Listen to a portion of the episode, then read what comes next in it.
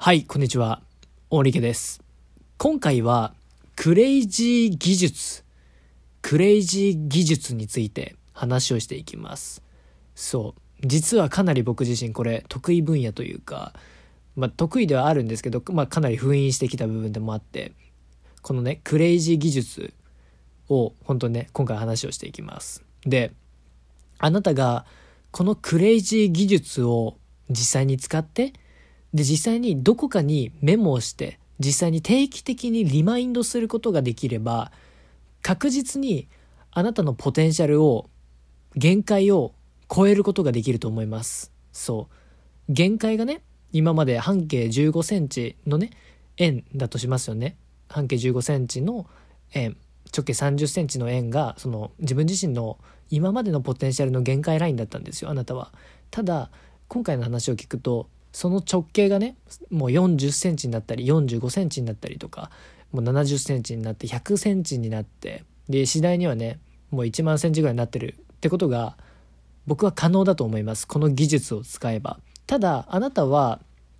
多分こんなことを聞いたこともないと思うしもしもしね本当にあなたの周りに変人がいたんであれば聞いたことはあるかもしれないんですけど本当にこれは社会的にも風潮的にも誰も教えません。本当に。だから僕がちょっとこのクレイジー技術についてもちょっと話をしておきたいと思ってますね。はい。でこのクレイジー技術っていうのは実際にじゃあどうやるんですかとかね。何ですかクレイジーって。It's crazy ですか？とかね。なんかよくわからないですね。って大池さんって多分思ってると思うんですよねあなたは。そう。であなたがこのクレイジー技術を使うことができれば、あなたは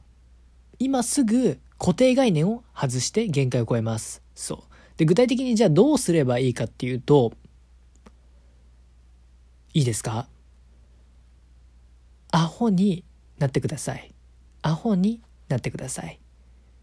アホって何ですか？大池さん。アホなんてもう僕は超高学歴だからそんな言葉聞きたくないですよってね。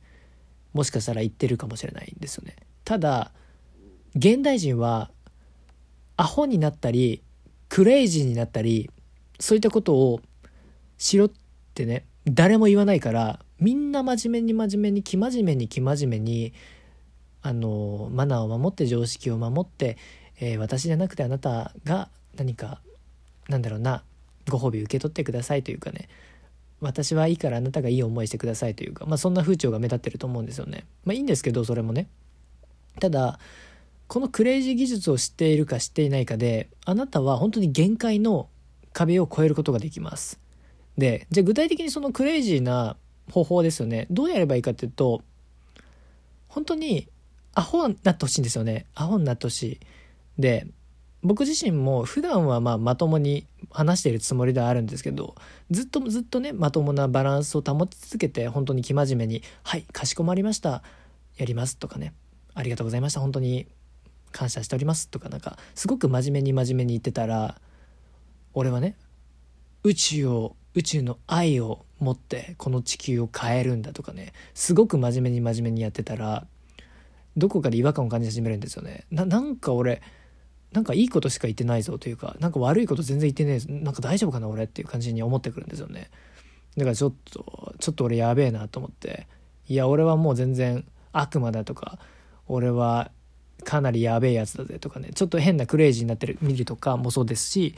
ちょっと電柱とかがあったらねもうささささってねあの電柱に隠れながらあの歩いていくとかねちょっとかなり変人だなと思われると思うんですけどまあそんな感じでねちょっとだけ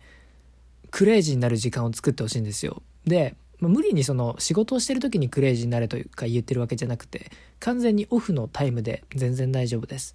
ただこのクレイジーな技術を使うだけで本当に固定概念も外れますし限界も外れますしアイデア、まあ、クリエイティブになれるんですよ本当に簡単に言うと。でねでこれねいやそれただのオンリケさんの自己満足じゃないの？とかね本当にそんなことしたら本当世間手が何て言われるかわからないよとかね多分言われると思うんですね。すごくあなたは真面目だと思うんです。そう。ただこのクレイジー技術を使えばあなたは健康になることも可能なんですよ。そう。えなんで健康になるのっていうね。クレイジー技術そんなやばいものなの？森家さんってね言われると思うんですけど実は僕自身その10年以上ですね本当に。10年間少し体意識についてすごく興味があって、まあ、本格的に学び始めたのは5年前6年前ぐらいですね。本当にそれぐらいだったんですけども子供ってすごく体が柔らかいんですよ。すごく体が緩んでるんですよね。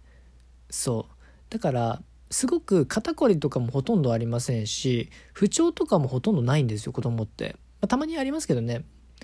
まあ、ただ大人に比べたら、まあ、大人ってすごい肩こりがやばいとかね腰が痛い腰痛とかもう足が痛いとかあの腰が痛いなとかすごくいろんなことを訴えてると思うんですよ。そう。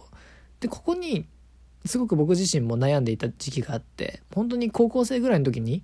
すごく体が不調だったんですよ。ひたすら不調というかもうなんか毎日姿勢をピンとしてあの授業を受けてて「大力さん姿勢いいね」って言われて「はい」って言ってたんですけど。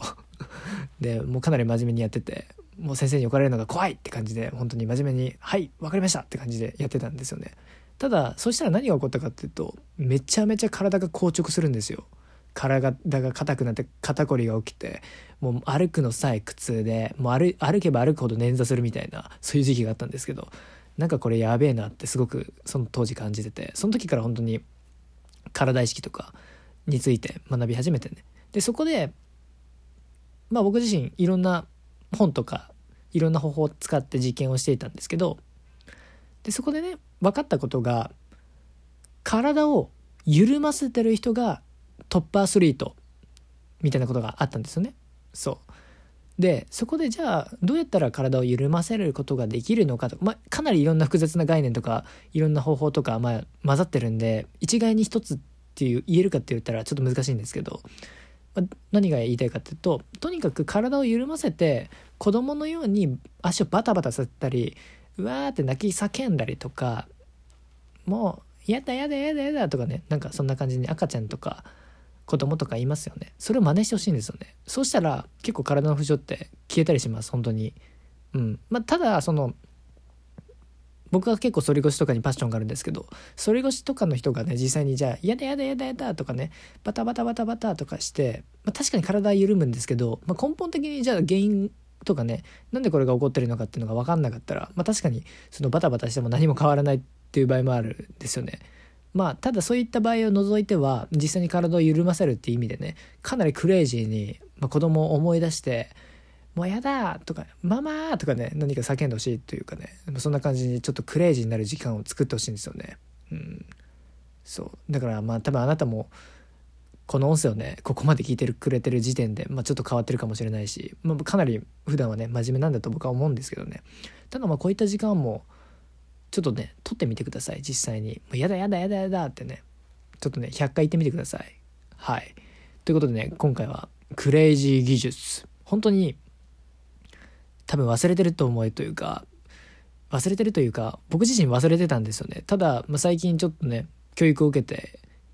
ある謎の人物から教育を受けていてでその人物がね本当にその本当にクレイジーになれってねもう一回僕にリマインドしてくれたので今僕はこのクレイジー技術ってものをねあそういえばそんな技術があったなっていうのをね思い出して今回話してるわけなんですけど本当に多分忘れると思いますあなたも。1年後とか2年後とか3年後とか10年後になったこのクレイジー技術については多分忘れると思います。ただだからこそここには価値がありますし実際にどこかにメモしておいてほしいんです。そう。無理にね本当に24時間毎日クレイジーにやれっていうわけじゃないんですよ。ちょっとだけでいいんです。本当に。家に帰ってなんだろうカバンを置いて服を着替えてはーって一息飲み物を飲んでお気に入りのね好きな飲み物を飲んでよしやるかクレイジータイムって感じでねバタバタしてほしいんですいいですか？これだけであなた健康になる可能性も十分考えられますし、アイデアも出てきますし、固定概念も外せますし、限界を超えられますし、ストレスもなくなってきます。究極の方法なんですよね、クレイジー技術って。だからね、僕自身も、まあ常にクレイジーにやるっていうことはちょっとあれかもしれないですけどね、よりね、ちょっとクレイジーのタイムを伸ばしていきたいと思ってます。はい。必ずあなたには道が見えてきます。これでね。はい。ということで今回は